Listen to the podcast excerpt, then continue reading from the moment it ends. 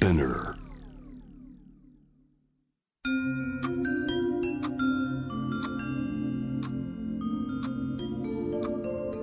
こんなこときっと取るに足らないからと性にまつわることを一人で悩み考えたことのある人たちへここは気負わずに話せるお泊まり会いつまでも終わらない会話の時間がその後の日々を支えるように個人的な思いの交換が私たちを救うのだ。私とあなたでおしゃべりを。私たちのスリープオーバー。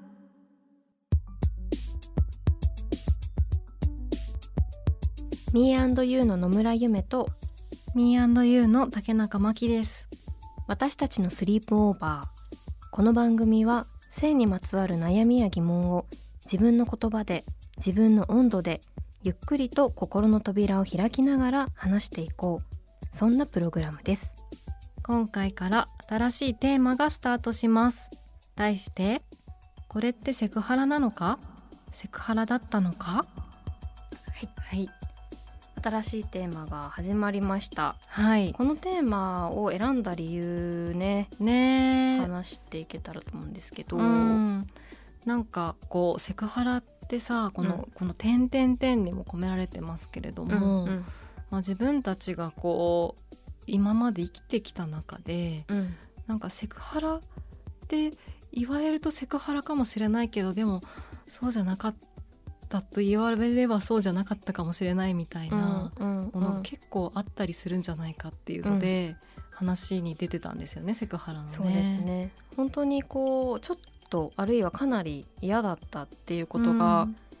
経験としてあるんだけど、そこに対してこう向き合ってきたかとかうん、うん。それをそうだっていうふうに言い切れなかったっていう自分自身の経験だったりとかうん。っていうところもあってセクハラを受けたことがあるっていうようなテーマではなくてこれってどうなのかっていねう話ができたらいいなっていう。迷ってる感じですよね。感じで,、うん。で自分たちも考えていけたらいいなと思っております。はい。そしてこのテーマについて一緒にスリープオーバーするのは美容をメインに取材や執筆をされさらに性差別や性暴力をなくす活動にも取り組まれている長田杏奈さんです。私たちのお泊まり会にあなたもぜひご参加ください。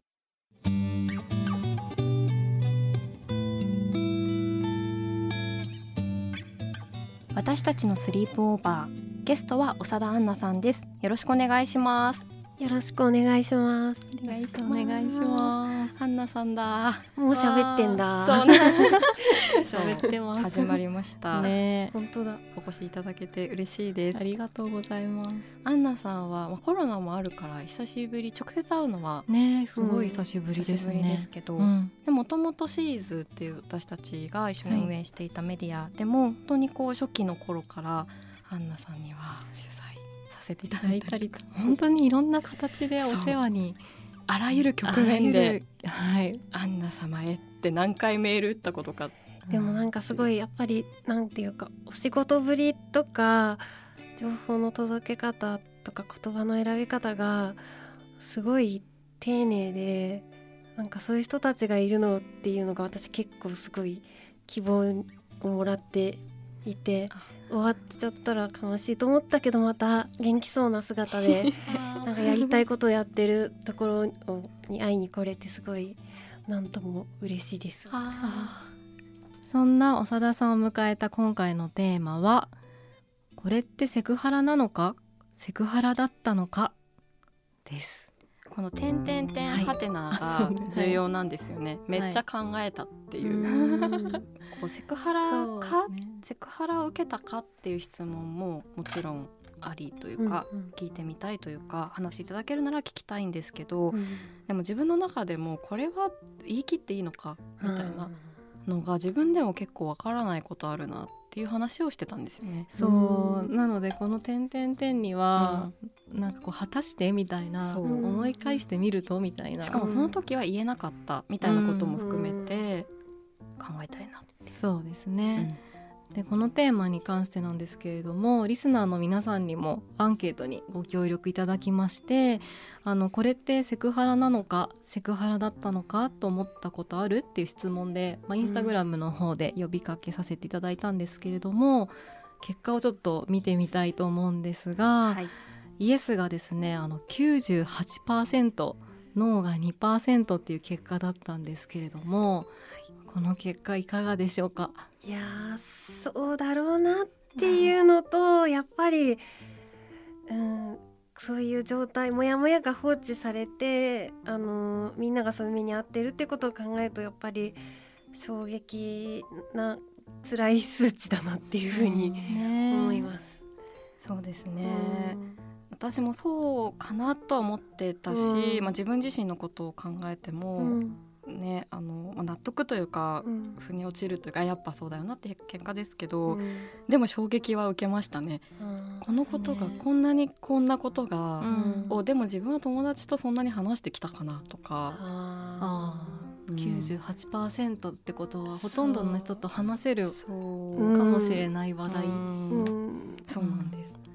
話すね話し方とかうん。そういうところも考えていきたいなっていうところはあると思うんですけどそもそも、うん。セクハラってうん。何っていうところから話していきたいんですけど、はい。そもそもっていうところから始めると、はい。あのー、1989年だと思うんですけど裁判があってそれであの性的な嫌がらせっていう言葉を使うと弱すぎるって弁護士チームの人が思ってそれであのアメリカとかで話題になっていたセクシュアルハラスメントっていう言葉を使ったんですよ。でその当時はなんかこういわゆる今でいうセクハラみたいなのが今以上に当たり前とされてた時代だったからなんか急にそんなこと言われてもみたいなので、うん結構悪い反響みたいなのがあってで主に男性週刊誌とかであのそこで男性週刊誌がや訳したん略したんですよ。セクシュアルハラスメントをうん。セクハラって。でそれが流行語大賞になってなんでそれセクハラだよとかセクハラみたいな言葉が割とこう気軽に使われることはいいことだけどちょっと当初の目的より軽くなりすぎちゃったのかなっていう面がある。それがちょっとそもそものとこなんですけど。でセクハラっての定義ってうん。結構まちまちなんですよね。うん。でセクハラをちゃんと止めるためには定義みたいなのを特に法律ではちゃんとやんなきゃいけないんですけど、それができてなくってなんとなくセクハラカジュアルに使われちゃってるからこそいやこれセクハラなのかな？セクハラじゃないのかな？っていうモヤモヤがうん。出てくるのかなって。確かにこうセクハラって言った時の今こう由来を聞いて、うん。なんていうか身近な本当にことだし、うんうん。身近な問題として捉えられる近さを感じると同時になんか軽く思えるのはなんでなんだろううんっていうことを、なんか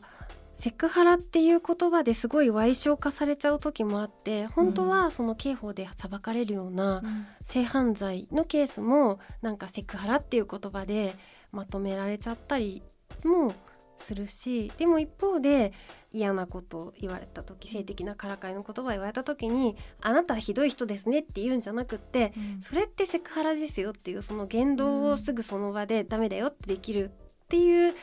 ちょっとツールにもなっているのでいい部分と悪い部分があります。うんうん。確かに。なんかねこういやいやセクハラじゃないからみたいな感じにうん。カジュアルにうん。ある種使われちゃうみたいな時もあるのかもしれないですけどね。なんかこれってセクハラに当たっちゃうかなみたいな。あそうそうそう。でもこれってセクハラに当たっちゃうかなっていうことが予見可能っていうことはもうそれはセクハラに認定されます。ああーその話したかったですそうよね。なんですよ。どこまでがっていう時にうんあるじゃないですか、これってそうなっちゃうのかなっていううん。かっこわらみたいな感じで使われることって結構多いなと思って。多い。うん。なんかそのセクハラになるかどうかの判断基準って、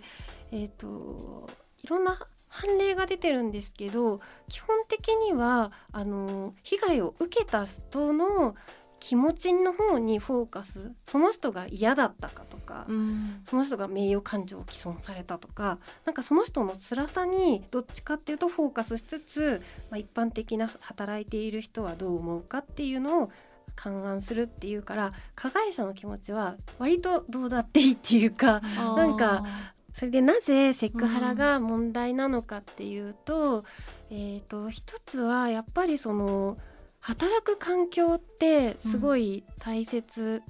なので、そういうなんかのびのびその実力を発揮して働く権利を奪って損ねているっていうことがあるし、あとはあの結構海外とかだとジェンダーベースバイオレンスみたいなその性差別に基づくジェンダーに基づくハラスメントの規定で禁止されてたりするんだよね、だからそうなんか今みたいにその女性の方がその例えば収入が低かったり、うん。強固な家父長制の中にいたりあとはあのなんか指導的立場とか意思決定の場が男性で占められていたりとかするとやっぱりその地位関係性っていうかこうなんていうかパワーに落差ができちゃって、うんうんその落差を利用して性的な言動をして嫌な気持ちにさせているっていうので、うんなんでその落差が生まれているんだっていうとそこに結構ジェンダーの問題があるっていうので、うん社会の構造の問題を、うん。あの移すあのハラスメントで。もある。うん。セクハラっていうのはうん。こう調べていった時に、うん。こう割と職場での話っていうのがん。よくこう定義みたいなものでも出てきたり、そのそうそうそうあたりってどうなのかなと。えーっとその雇用均等法の中でその事業主の責任を、えーっと問うみたいな感じの法律になっていて、罰則規定はなくてそこに職場でのっていうふうに書かれちゃってるんですよね。そうなんだ。その程度や差うん。みたいなものっていう話をちょっとお伺いしたいなと思っていて、うん。さっきのお話だと、うん。こうセクハラっていうのは、まあ、被害を受けた人の、うん。まあ、気持ちだったりとか感じ方っていう方に、うん。あのまあ、沿っていくうん。ことが大事だっていうお話があったと思うんですけど、うん。でも一方でそれが言えなくなってしまうのって、うん。感じ方が問題だとするなら、それね感じ方のせいにされるんだよね。自分が気にしすぎなんじゃないか。気にしすぎとか、う。ん。あとはなんかなんていうかな。自分のことそんなにモテると思ってんの？みたいな。自意識過剰パターンです自意識ね。じゃなんじゃないのって。だからそんなこと思ってないよ。みたいな感じで言われて前なんてみたいな。あなたに性的な欲求があったかどうかはあの裁判の場ではあんまり関係ないですよっていう話でうん。はあるんですけど、あうん。の加害者のね。うん。でもそのなんていうか日本の文化の中でやっぱりその性暴力とか、セクシュアルハラスメントに関してはどうしてもあの被害者が責められやすいっていう文化があるし、あとはそのあのレイプ神話って言われてるんですけど、なんかこう例えばなんだろう露出度が多い服を着てたからだとか、うんうん夜夜道を一人で歩いてたからだとかそういうレイプとかは知らない人が夜道で襲ってくるものだとかそういう間違った思い込みみたいなのが浸透して、そういう土壌が性暴力とかセクシュアルハラスメントを起きやすくしているっていうのがあって、うんだからあのそうじゃないんだよっていうのを、うんやっぱりこういうふうに知っていくことが結構うん大事なんじゃないかなって。うんでその例えばなんかすごい、えっと生存者バイアスで結構上の世代のすごい成功している出世している女性がそんなの軽く流しときゃいいのよとか。あります。そうそうそうすごく。あるよね、でなんか転がしときゃいいのよみたいな。それができてなんか一人一前 人前そうそうそうそう。そうでそういうのあるけどそれってさっきの話に戻るとそのやっぱり被害者がどう感じたかの問題だからその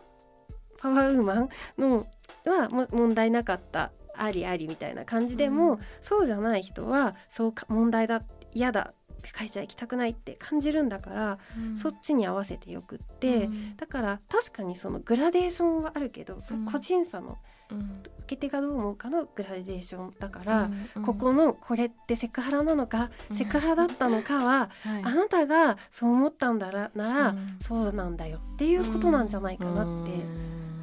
でうん私がそう思ったらそうなんだって思える人が増えることが結構大事。確かになんかん。周りのさっきおっしゃってたような本当にそれはあのまあ性別問わずですけれども、例えばその同性の先輩とかに、まあ、そうやってうまく立ち回れるように、うん。頑張れみたいなこと言われると、うん。ますますあセクハこれは私がセクハラって感じたかもしれないけどでもこれは一般的にはきっとセクハラじゃないみたいに、まあ結構強固に思ってしまう人も多いんじゃないかなって思って、それはほん違うんだよってことを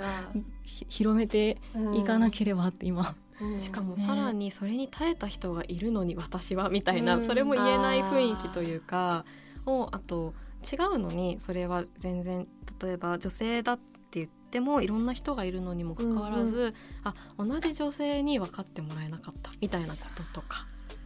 であ私はじゃあもうちょっと我慢しなきゃいけないのかなとか、うんっ、ていう雰囲気をどんどんその連鎖を生んでそれが断ち切れないっていうことが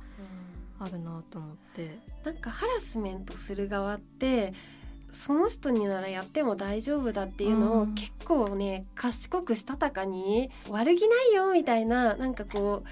うナチュラルにやっちゃったやんちゃしちゃったみたいな感じだ雰囲気出してくるけど言い返せない人とか私が悪かったのかもって思っちゃう人結構狙ってんじゃないのって思うことは。言う相手も選んでいるみうたいな。んそれっていうとというか、ん。そのさっきのこう自分の気持ちに、うん。あのお正直にというか嫌だと思ったら本当は嫌でと言っていいっていうのって、うん。あの難しくさせてるのは、うん。でもなんかそれを、うん、なんか自分だけが思ってるのかもしれないとか、うん。あとそれがなんか大事になってしまうかもしれないとか。ね、あって、まあ、働けなくなっちゃうかもとか、でももしかしたらその表明の仕方みたいなことうもん。いろいろあったりするのかなと思って。そうですね、まずそのやっぱりセクハラっていう言葉があるのであなたのそれはセクハラに当たりますよっていう、まあ、一個指摘をするっていうのが一つうん。あるかなっていうのと、その前にちょっと言っておきたいのが、さっきの雇用均等法であの被害を告発したことでそのこ被害者に不利益が出るとかプライバシーが侵害されるっていうのは、えっ、とそういうことが起きちゃダメだよっていうのは一応法律にありまあす。そうなんですね。じゃあ言ったことでなんか不利益をな会社で全然なんか希望の仕事ができなくなっちゃったみたいな。そう。ダメなったらうん。ダメ、あ。ダメはダメ。法律としてはもダメ。それでなんかそのなんだろう。罰則規定じゃないので、うん。罪になったりはしないけど一応そういう窓口があって、でその窓口の名前がすごいね親しみにくい窓口の名前で ちょっと私も覚えられなくてえっとねでもまずはその部署に行ってみるっていうのもありだし、うん。えっとねいろんな都道府県に、えー雇用環境均等室とか雇用環境均等部みたいな、その地方自治体のセクシャルハラスメント窓口が一応あるんだよそうね。なんですそうそう。へでそのそこに言言ってその行政から是正勧告みたい勧告ってあんまりそう勧告を出してもらってでそれでもかん直さなかったらお前の会社名晒すぞみたいな今システムになってんだけどなんか晒された会会社少なくってなんかうまく回ってるかはちょっと正直わからもうそうなるとでもやっぱりさっきの会社にもしそ所属してる場合は、うん。その会社の、うん。まあなんかわかんないですけど人事部とか、うん。何かそういう部署の人に、うん。なんかこういうことが起きてますよっていうのを、うん。まあ本人に言う,、ま、言う前なのか、うん。まあいろんなねパターンがあると思うので言いやすいかどうか、でうんその時にあのまあね全部加害者とか会社とか社会が気をつければいいことでなんかこれができなかったからといって被害者の落ち度っっていうわけではないんですけど、まあ、一つの入れ知恵として、えーと、その日に何を言われてどういう気持ちになったかみたいなのをあの記録をしておいてであとは信頼できる友達とかなんか家族とか誰でもいいんですけどになんかそのなんていうか時間とかさ日にちが後から分かるようにメールで記録を送っとくとそれが証拠に証拠っていうか一個の記録になるのとあとはその加害者と話す時とか人事部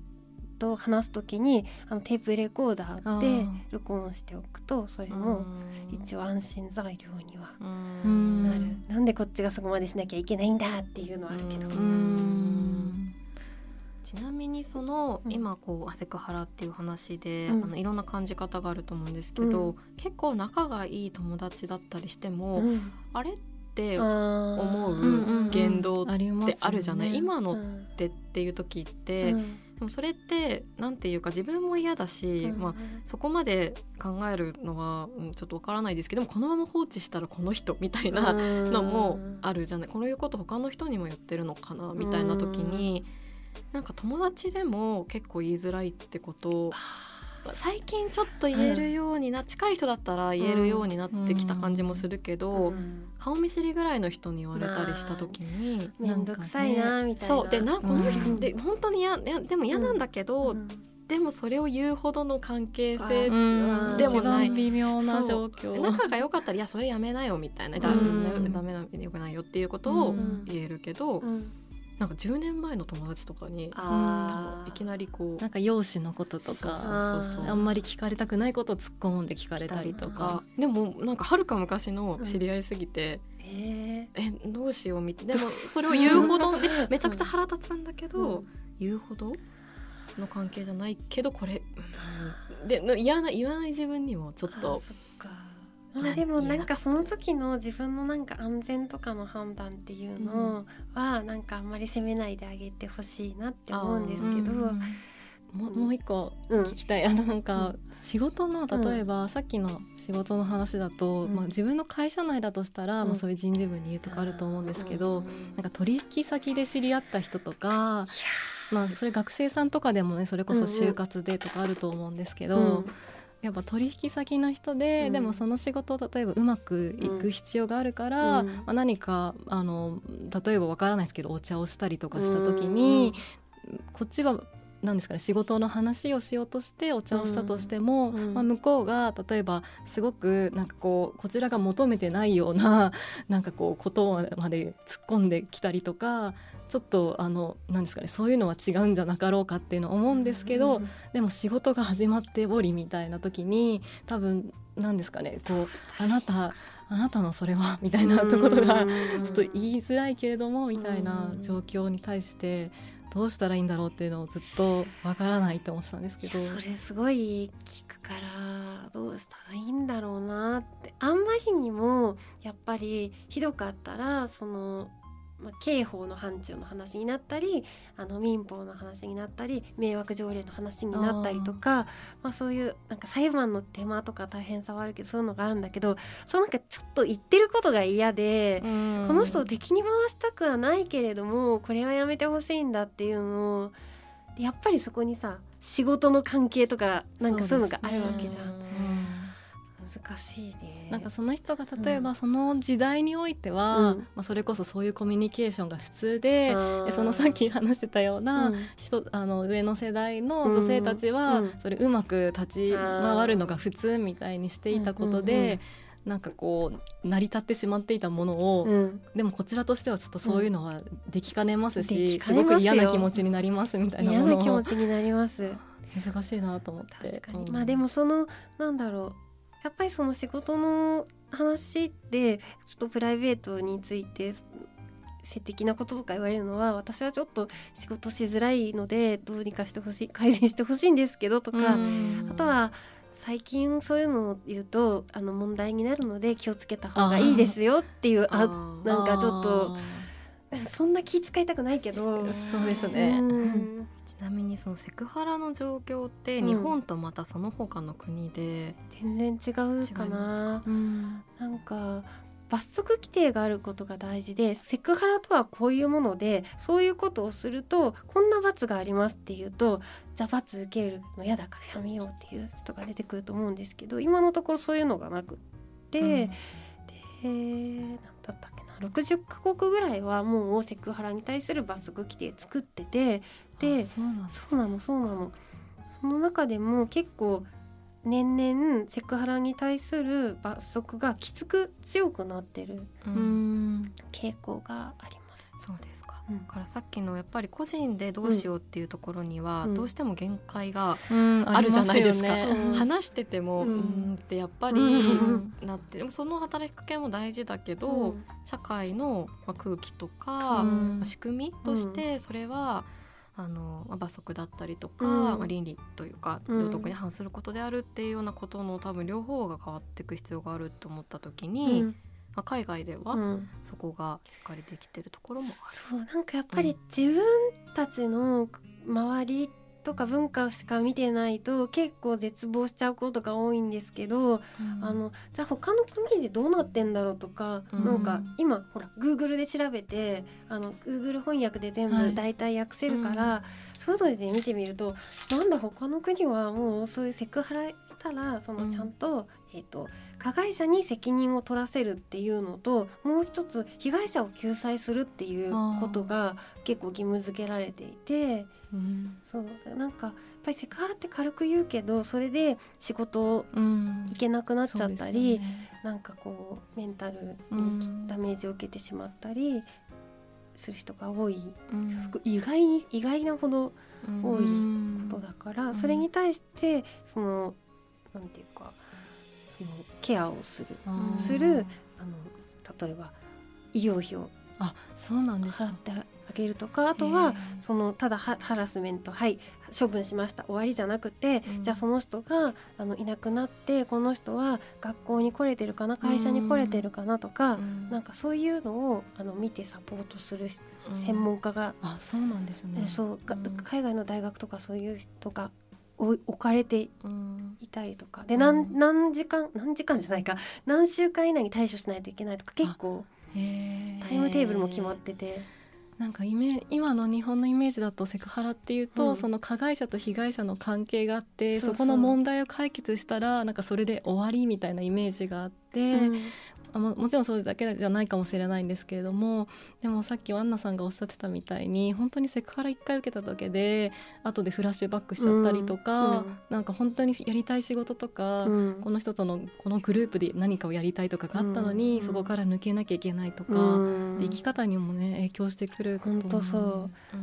う、うん。だからなんだろう。えっ、ー、となんか被害者を非難するっていう注目の仕方はするのにその人が今どんなダメージを受けているのかっていう声はそんなに聞かれないっていうのが結構、アンバランスだから結構軽く取っちゃうている人が多いかな。そうですね、うん、確かに被害者は本当にどういう状況だったとかそれこそどういう服装だったとか、うん。そういうところは注目されるけど、うん、そうですね。どういう痛みその後どうしたかとか、まあ、そこはもちろんあの言わないというか出す必要がないっていうことももちろんありますけど、うん、どういうふうに自分が観察というか、うん、見見続けるかっていう姿勢も自分たちができることなのかなって思いました。なんかそセクハラに罰則規定をつき作ろうっていうなんか条約があって、その条約に日本一応賛成はしてるんだけどまだ批准してなくって。あそういう状況なんです、ね、そのなんだっけな名前があるんだよな。なんかねそれは例えば私たちが何かしらの働きかけをすることで、署名とかね。動いたりするものなんですかね。うん、それはすごくやっぱ世論の動きとかは大事だと思う。ILO 仕事の世界における暴力及びハラスメントの撤廃に関する条約っていうのがあって、これをすごい批准してるしてないっていう状況なんですけどなんで賛成はしたのに批准できないかっていうとその批准しちゃっていよいよその罰則とかができると,、えーと、訴訟が増えて、すごいお金払わなきゃいけないんじゃないかっていう、うん、その経済界の抵抗があるっていうので、えー、とそっちを捉えちゃってる今、そうですうん。ねそっちに重きを置かれちゃってるっていう状況を知らないですよね。全然知らなかったですしかもそれのなんかこう経済との天秤ってところがなんかすごいなんかねそっちなんですね。そっちなんだみたいな。そっちの優先度の方が高いんだっそう。でもそれっていうてすごい短絡的な考えで、そうですね、うん、なんでセクシュアルハラスメントいけないかっていうとやっぱり安心して働けないっていうことが社会にとって損損害なんですよね。うん。ううんん中長期的に見たらそうという。かお金もったいないからとかじゃなくって、うん。ちゃんと自分たちを見直して、うみんながすごい、あのー健やかな状態でのびのび働けるようにするっていうのはうん。誰にとってもいいことだから、うん。なんかそれを面倒くさがっては本当はいけない。本当に今のお話を聞いていて、まあ、個人がどういうふうに感じるかっていう感じ方であの自分は傷ついたとか嫌だなっていうふうに思ったらちゃんとその気持ちを認めていいっていうお話ともう一つもう社会の動きでのことをこう知って今自分でも知らなかったその法案のことだったりとか、っていうのを学んででもそっちの動きっていうものにも自分がもっと関心を持っていってその動きっていうのを作っていく両方が大事よって。大大事よ。大事よ。ってね。知らないことだらけだ。知らないことだらけです。次回も引き続きこれってセクハラなのか？セクハラだったのか？をテーマに長田アンナさんとスリープオーバーしていきます。メールもいただいているのでそのメールもはい。読んでいきたいなと思っています。アンナさん次回もよろしくお願いします。よろしくお願いします。お願いします。ありがとうございました。私たちのスリープオーバー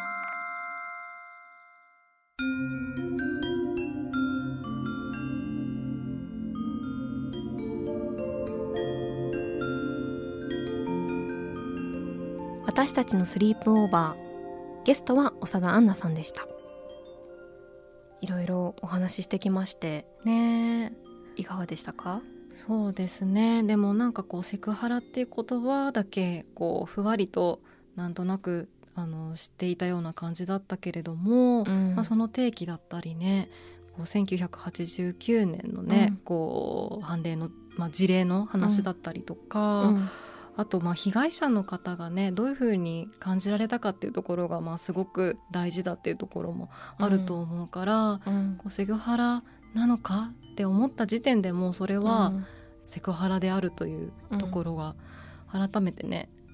気づかされたというか、うん。ね。それすごく大事ですよね、うん。嫌だっていう気持ちの方に寄り添ってうん。例えばそれを嫌だって言われた方はえそんなつもりじゃなかったのにって思ったとしても、でも相手はそう思ったっていうところから考えられるような、まあ自分もそうでありたい自分もそうだよね。ことをすごく思いました。ね。皆さんは性について悩みや疑問はありますか？番組の感想や今後特集してほしいこと私たちのスリープオーバーのホームページからメールでお寄せください。私たちのスリープオーバーは毎週金曜日配信です気負わずに話せるお泊まり会。私とあなたでスリープオーバーしていきましょここまでのお相手は Me&You の野村ゆめとう竹中真希でした